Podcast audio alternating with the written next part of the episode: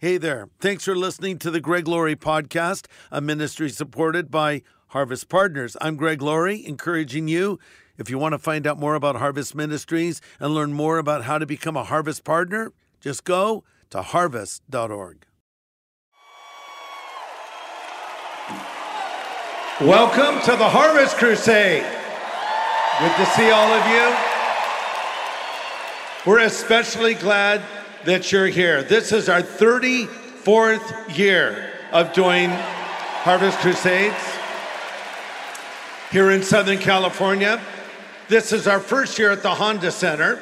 We've done 121 crusades all around the world, and we've had the opportunity to bring the gospel in person to 6 million people. And best of all, we've seen 600,000 people make a profession of faith to follow Jesus Christ. Isn't that great?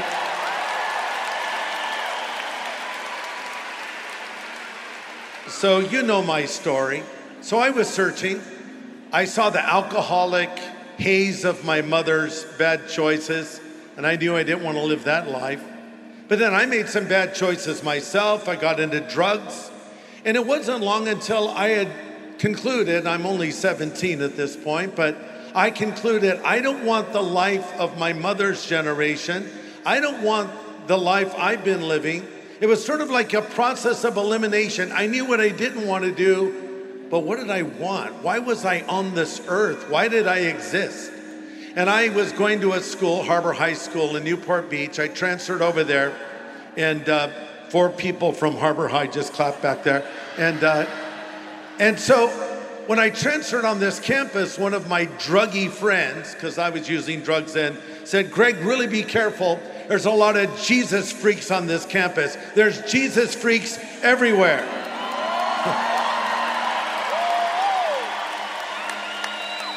And I said, the last thing you will ever see is Greg Laurie become a Jesus freak. Famous last words, right? But here's what happened. I was walking across my high school campus, and I saw a group of Christians sitting in a circle singing songs to Jesus. They were simple songs, maybe like four chords in the song. But there was something there that I thought, that's real. I want what they have. I never thought of knowing God in a personal way. And it opened my heart up. And tonight, for you that are a visitor, especially if you're not a believer yet, I'm especially glad you're here. In many ways, this night is here for you, okay?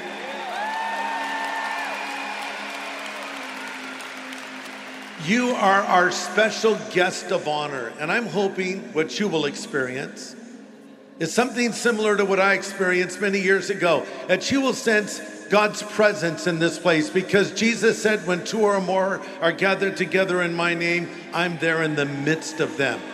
Jesus Christ is in the Honda Center tonight. He's here.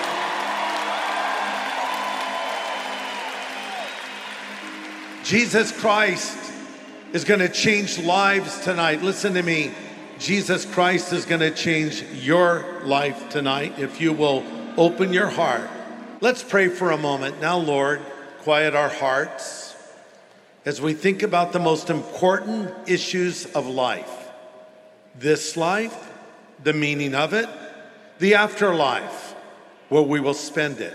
Speak to us now, we pray, from Scripture, for we ask it in Jesus' name. Amen. The title of my message is Jesus and You. You know, we have a big crowd here tonight. Thousands more are watching, literally all around the world. But when God looks at a crowd, he sees an individual. Jesus sees you. Jesus cares about you.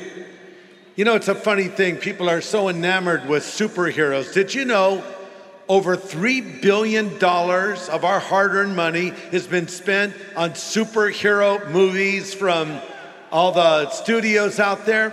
And here's the thing, I hate to break this to you, these superheroes, they're not real. That was kind of a Joe Biden moment there. They're not real. I know Aquaman can breathe underwater and Wonder Woman has superhuman strength, and the Wolverine can heal rapidly from injury, though he's a manicurist's worst nightmare. Imagine giving a mani and a pedi to Wolverine. The Hulk, he has superhuman power. You just have to get him mad and super green. But they're fictional, they're not real. But there was a man who walked on our planet who had unlimited power. He didn't breathe underwater, he walked on the water.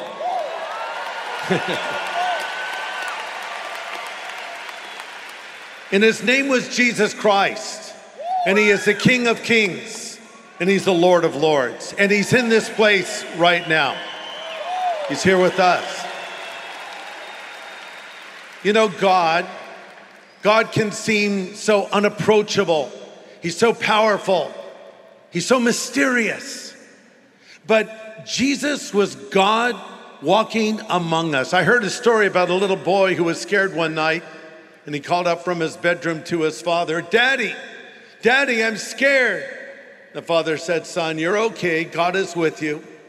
And then the little boy said, "But Daddy, right now I need someone with skin on." Jesus was God with skin on. Jesus was not just a good man, Jesus was the God man. Jesus was God spelling himself out in a language we could understand. God had come near, God had a face. You know, we like to celebrate certain people. If you're a powerful person on social media, you have millions of followers. The guest of honor at a celebration is called the man or woman of the year. Time magazine every year picks the person of the year, and every 10 years they pick the person of the decade, but there's only one person that literally divides human history in half, and that's Jesus Christ. There's never been anyone like him, and we're fascinated by him. 77% of American teenagers, according to one survey, said, want to know more about Jesus. 3/4 of millennials say they're searching for a purpose in life. Listen, you've come to the right place, because I want to talk to you tonight about Jesus and you. And I want to start with this. I know you've heard it before, but I got to say it, people. God loves you. Jesus Christ loves you. He really does. You say, "Oh, but Greg, he doesn't know me." Oh, actually, he knows you very well. Jesus knows you better than you know yourself. He knows every detail about your life. And did you know that not only does he love you, but he has a special, unique plan for your life? God is not mad at you. God is mad about you. And here's what God says. And one of my favorite verses, Jeremiah 29, 11, God says, "I know the thoughts that I think towards you, says the Lord, thoughts of peace and not of evil, to give you a future and a hope." Now, if God had simply said, "I know this singular thought I once had about you for a fleeting moment," I'd be happy with that. But he says, "I know the thoughts," plural, more than one, "that I think towards you." And then we think, yeah, but what kind of thoughts are they? They're good thoughts. God says thoughts of peace and not of evil. He loves you. He has a plan for your life. And listen to this. God's plan for you is better than your plan for yourself. It really is. It really is. I heard about a little boy and his father who went into a hardware store. And as they were checking out, there was a big jar full of candy. And the hardware store owner said to the little boy, "Son, grab a handful of candy. It's free." The little boy didn't grab it. He just kind of looked up at his dad. Hardware store owner again said, "Son, get a handful of that candy. It's free." Still the boy wouldn't take it. He just looked up at his dad. Finally, his dad reached in, grabbed a handful of candy, and he got in the car with his little boy, and he said, "Son, why didn't you grab the free candy?" And the little boy said, "Because, Dad, your hand is bigger than mine." God's plan for you is bigger than your plan for yourself. It's really amazing. And he loves you and has a purpose for you. And I want to look at a story in the Bible about a woman who was down and out, a woman who messed her life up, a woman who was living immorally and got caught in the act of sin, got caught in the act of adultery. Now, in case you don't know what adultery is, That is sex outside of marriage. The only place that God will bless sex is in a marriage relationship, you see. So that's sexual sin. And I heard about a little boy that was in Sunday school, and the teacher talked about adultery. And as he was driving home, he said to his mom, "Mom, the teacher said we should not commit adultery. What does that even mean?" And the mother said, "That means you should not plow another man's field." Okay, just leave it at that, is it? She didn't know what to say, right? But this woman was caught in the act. But look at what Jesus did for her. I'm reading from John chapter 8. As Jesus was speaking, the teachers of religious law and the Pharisees brought a woman who'd been caught in the act of adultery. They put her in front of the crowd. "Teacher," they said to Jesus, "this woman was caught in the act of adultery. The law of Moses says she should be stoned to death. What do you say?" They were trying to trap him, saying something they could use against him. Listen to this. Jesus stooped down and wrote in the dust with his finger. They were demanding an answer. He stood up again and said, "All right, let the one that is among you who has never sinned cast the first stone." Then he stooped down again and he wrote in the dust. And when the accusers saw this, they left from the oldest to the youngest. And then there was left just that woman and Jesus. And Jesus turns to her and says, "Woman, where are your accusers? Didn't even one of them condemn you?" She said, "No one, Lord." And Jesus said, "Neither do I. Go and sin no more." Isn't that a great story? Love that story. So this woman's caught having sex. A bunch of religious dudes known as the scribes and Pharisees catch her in the act. Who knows? Maybe they even set her up. And it was really a trap for Jesus. And she's thrown on the ground in front of him. And Jesus starts writing in the sand. What do you think he wrote? Tic-tac-toe, your move. Maybe a little cartoon? I don't think so. We don't know what he wrote, but maybe he wrote, "You shall not commit adultery," and then wrote someone's name next to it, like Caleb, then looked over at Caleb. And then maybe wrote another commandment, looked over at that other guy, "Hey, Josh, you broke that one, didn't you?" And they left. "I gotta go. I have a roast in the oven. Let's go." They left from the oldest to the youngest, and all that's left is just this woman and Jesus. And he looks at her and he said, "Where did all of your accusers go?" Now it's interesting because we read Jesus looked at her, and the word "look" means he looked right through her. Have you ever had anyone look right through you? Let me restate the question. Do you have a mother? Maybe you're up past curfew. Mom says, "Where have you been?" "Nowhere, Mom." "Look at me. Look at me." And then you start confessing things you didn't even do, right? But Jesus looked through her, but it was not a look of anger. It was a look of love.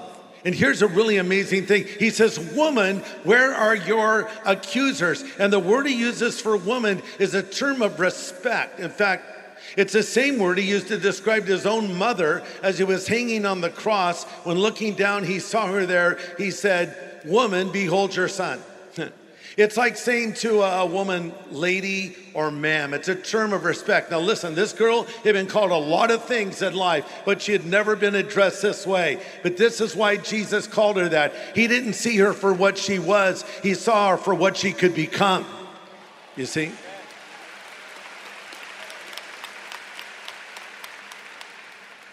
You know, you see a failure. God sees your potential. You see the past, he sees the future. And then these words, "Go and sin no more." Go and sin no more. Now you think, wait, when did this woman become a believer? I think in the moment he dismissed her accusers, she said, "I believe in Jesus." You know how long it takes to become a Christian? Not very long. Sometimes people say, "I'm in the process of converting to Christianity." It doesn't take long. It doesn't take a year. It doesn't take a month. It doesn't take a week. It doesn't take a day. It doesn't even take an hour. It can happen just like that. In a flash, in a moment, you can go from non-belief to belief. You really can.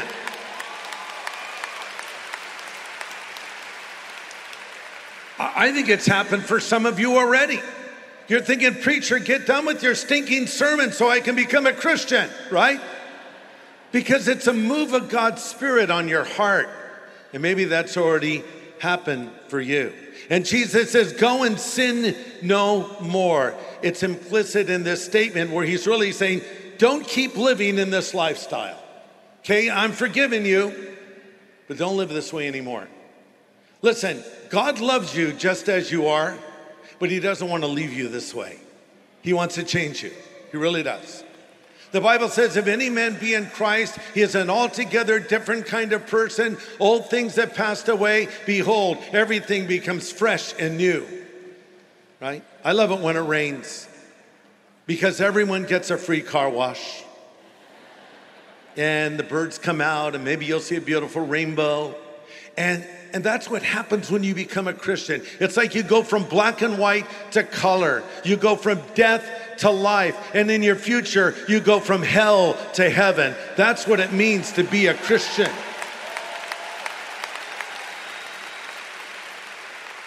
You say, but Greg, I'm really messed up. I've done a lot of horrible things. You can put your past behind you tonight and become a new person if you put your faith in Jesus Christ, because he died on the cross for all of your sins. And he rose again from the dead. And he's here right now standing at the door of your life, and he is knocking, and he's saying, if you'll hear his voice and open the door, he'll come in. So I want to talk to you about one other guy before I close. So we talked about this immoral woman. Now let's talk about this religious man. He's identified as the rich young ruler. We don't know a lot about him except that he climbed his little corporate ladder very quickly, was very successful.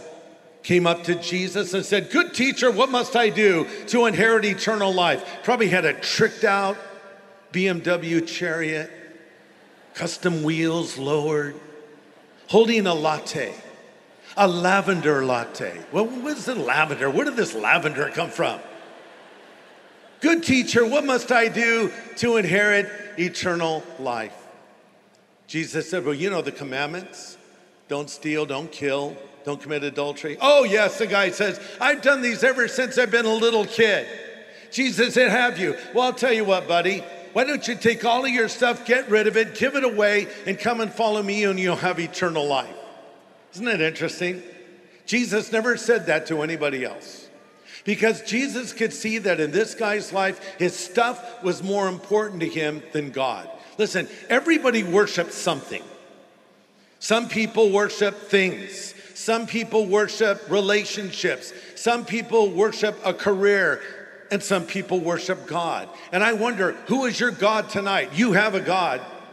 And there might be something that's keeping you away from Jesus. And I'm telling you right now, whatever you give up to follow Jesus will be more than made up to you. To someone struggling with drugs, Jesus might say, take your drugs and flush them down the toilet and follow me. Well, could I sell them? No, that's called drug dealing. No, get rid of them. I'm struggling with alcohol. Yeah, pour it down the toilet too. Put it all in the toilet. Make sure you flush it. Someone might be in a relationship, right, that's pulling them away from God. A girl, a guy. They don't want you to follow Jesus Christ. Maybe Jesus would say, you know what, you're going to have to break off that relationship and follow me. I wonder if there's someone listening to me right now that would say, I would really like to follow Jesus, but I wonder what the person sitting next to me would think if I did that. The person sitting next to you is thinking, I would really like to follow Jesus, but what would happen to the person next to me if I did? Who cares? Really, who cares?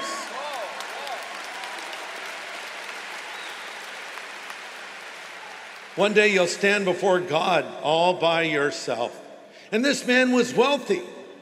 We think wealth is going to solve all of our problems. He found wealth early in life as well.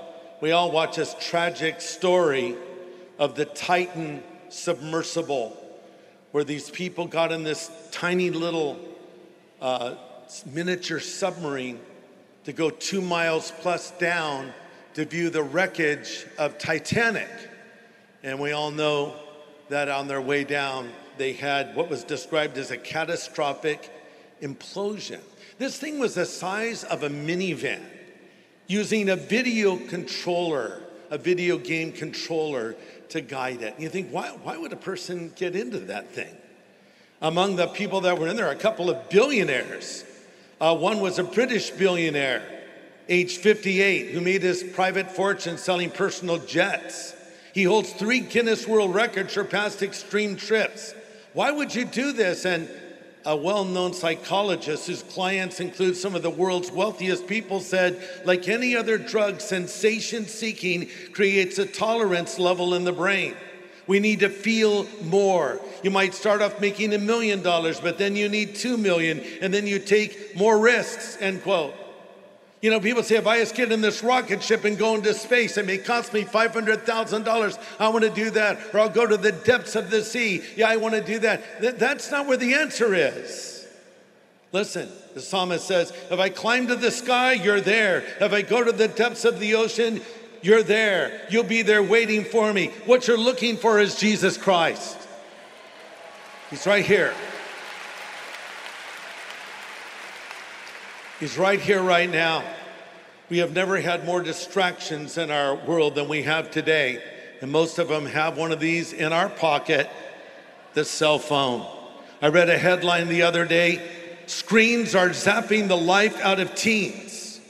It's the new Great Depression. Since the rise of social media, one article says, depression and feelings of hopelessness have skyrocketed among teens. Nearly half of tweens and teenagers say they agree with these phrases. I do not enjoy life, and my life is not useful. That's nearly twice as many as said that same thing a decade ago. Teen depression and suicide are on the rise. Suicide is now the second leading cause of death among young Americans. Listen, the answer is not in tech. The answer is not in money. The answer is not in fame or more followers on social media. The answer is in a relationship with God through Jesus Christ. That's what you need.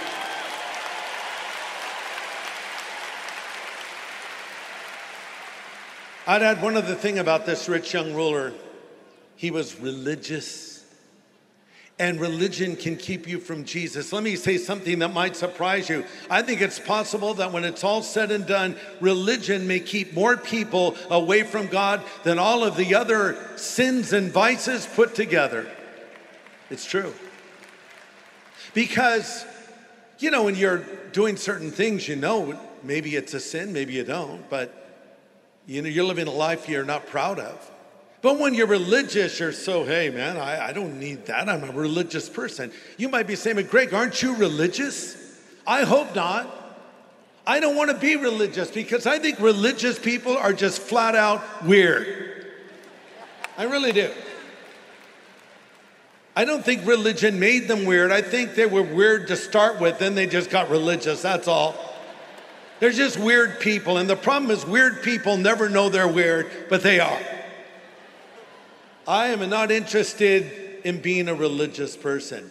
I'm not talking to you tonight about religion. I'm talking to you tonight about a relationship with Jesus Christ.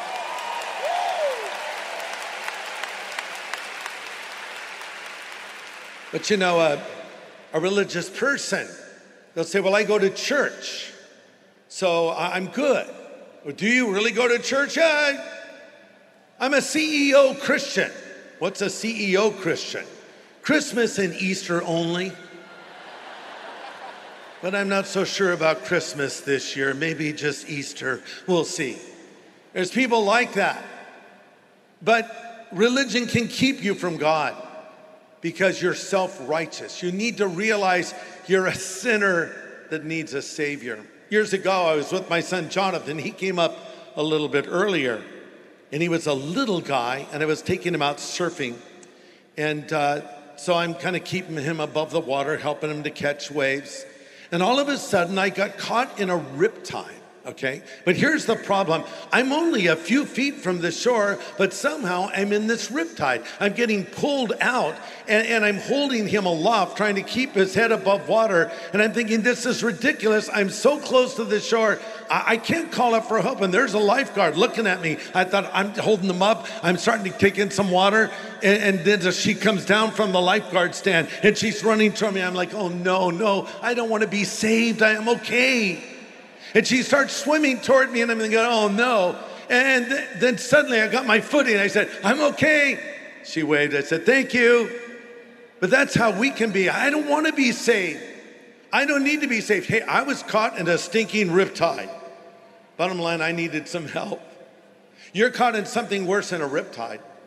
You're caught in sin, and there's only one person who can save you, and that's Jesus Christ.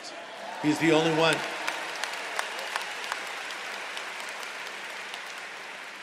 Clean living won't get you to heaven because you're not clean enough. Good works won't get you to heaven because you've not done enough. Only Jesus Christ can give you that hope and that change and that purpose you've been looking for. So let me close. What do you need to do to come into this relationship with God? Number one, you have to admit you're a sinner. The Bible says all have sinned and fallen short of the glory of God. Every one of us have broken God's commandments. Every one of us have fallen short of God's standards. Not one of us have kept those commandments. The word sin in the Bible means to not only cross a line, but it means to fall short of a goal. We do both. We're all sinners. But the good news is the Bible says, why were we yet sinners? Christ died for us. So I have to realize I'm a sinner. Number two, I need to recognize Christ died on the cross for me. See, that was his plan from the very beginning. Nails did not hold Jesus to that cross 2,000 years ago. Love did. Love for you. Love for me. Jesus said, for God so loved the world, he gave his only begotten Son, and whosoever believes in him should not perish but have everlasting life. As I said earlier, God loves you. He died there for you. If you had been the only person on planet Earth, Jesus would have gone to the cross and suffered and died for you. And no, he did suffer. He loves you so much it hurts. They drove spikes through his hands and his feet. They tore his back open with a Roman whip. They put a crown of thorns upon his head, and he bled and suffered and died for the sin of all the world. But he bled and suffered and died for your sin because he loves you. I love the way the Apostle Paul put it when he said, he loved me and he gave himself for me. Jesus loves you and gave himself for you. Then you must repent of your sin. The Bible says God has commanded people everywhere to repent.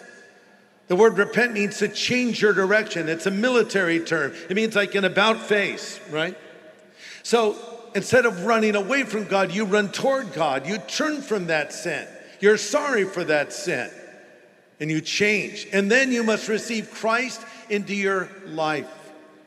Jesus must come and be your Savior and your Lord. And only you can ask him to come in. I can't do that for you. Your parents can't do that for you. Your friends that may have brought you here tonight can't do that for you. You have to say, Jesus, I need you. Come into my life.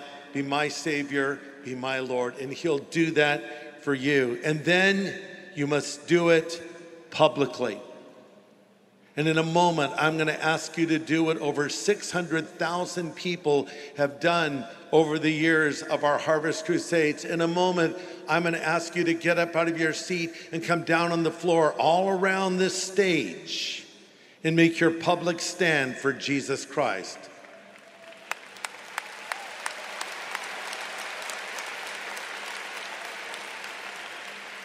Hey, Greg, why are you at the Honda Center this year and not Angel Stadium? People have asked me. Well, because Angel Stadium didn't want us to walk on the field this year. It said you can have your event, but you can't have people walk on the field because of the baseball games, etc. I said, well, then we're going somewhere else because we like to call people down to make that public stand to follow Christ.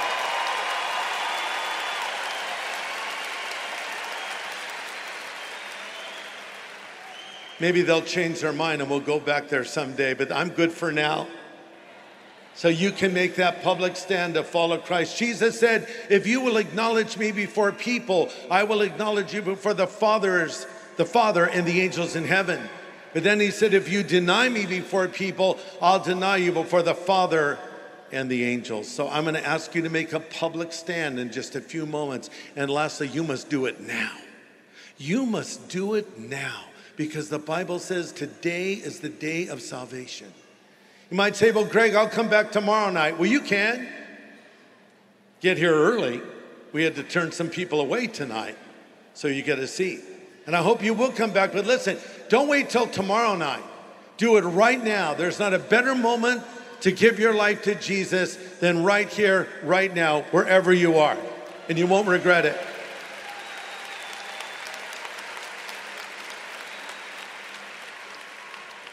I remember so clearly the day I gave my life to the Lord over 50 years ago. And as I prayed the prayer asking Jesus to come into my life, I thought to myself, this isn't going to work for me. Because I'm not the religious type. I was very cynical. But I'm so glad to say God isn't looking for the religious type. He's looking for the sinner type. And that means you and I qualify, right? And I prayed that prayer. And something happened to me. Jesus came into my life, and something's gonna happen for you. You say, well, Greg, I'll clean my life up and come to Christ. No, don't clean your life up. Come to Christ, and He'll clean your life up. You just come as you are tonight. You come as you are. So we're gonna pray, and then I'm going to invite you to come down on this floor, all around this stage, and make your public stand to follow Jesus Christ. And when you all get here, I'll lead you in a prayer. You may never have another opportunity like this tonight. Let's pray now. Lord, I pray that your Holy Spirit will convict and convince every person here, every person watching, every person listening of their need for Jesus, and help them to come to you and believe. We commit them to you now, and we ask this in Jesus' name. Amen. Listen. Do you want your sin forgiven? Do you want to know that when you die, you will go to heaven? Do you want to find the purpose and meaning of your life? Are you ready to say yes to Jesus Christ? If so, I want you to get up out of your seat, make your way into the nearest aisle, and come down here on the floor and make your public stand to follow Christ. Come on down now.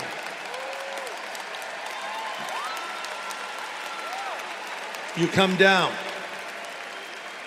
If you're on the top level, it's going to take you a little bit longer. So you in the top level, you make your way down. We'll wait till you all get here. You're not too young to come to Christ. You're not too old to come to Christ.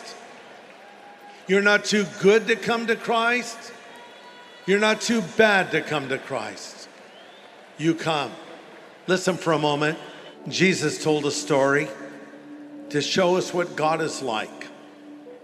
We sometimes call it the parable of the prodigal son. It's a story of a man who had two sons. One of the sons said, loose paraphrase, Dad, I'm sick of your rules and regulations. I'm going to go live my life. And I want my portion of the inheritance that's coming to me. So he took that money and went to a distant place and blew all his money on sinful things.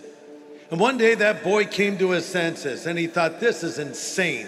I need to just go back to my father and say, Father, I'm sorry, I've sinned. I'm not even worthy to be called your son anymore. And he began to make the journey home. Meanwhile, back at the ranch, the dad missed his son. He'd look down that long road every day and hope for the return of his son. And one day, he saw a familiar silhouette coming his direction. And he squinted and said, that's my son. He got up from his chair and began to run toward his son. And the boy probably thought, Dad's so ticked off at me, he can't wait to beat me. But the father ran to the son and threw his arms around him and said, let's rejoice. This my son who was dead is alive again. He who was lost is found. And they had a party. That's how God feels toward you. You know who told us that story? Jesus. Jesus told us that story to show us what God is like. He longs for our return. Maybe there's somebody here tonight that walked with the Lord as a young boy or a young girl. You had a relationship with Him, but you've drifted away. You've sort of pushed God out of your life. Maybe you're facing the consequences of that bad decision, but the Father's calling you home again tonight. It's time to come home. It's time to return to God. And He welcomes you with open arms. You just must come. You pray this prayer. God will hear you. The Bible says, whoever will call upon the name of the Lord will be saved. So you pray this prayer out loud after me. This is where you are asking Christ to come into your life. Mean it from your heart. God will hear you. Let's all bow our heads and pray. Pray this out loud after me. Lord Jesus, I know that I'm a sinner, but I know that you're the Savior who died on the cross for my sin and rose again from the dead. I'm sorry for my sin. I repent of my sin. I choose to follow Jesus from this night forward. Thank you for hearing this prayer and answering this prayer. In Jesus' name I pray. Amen. Amen. Amen.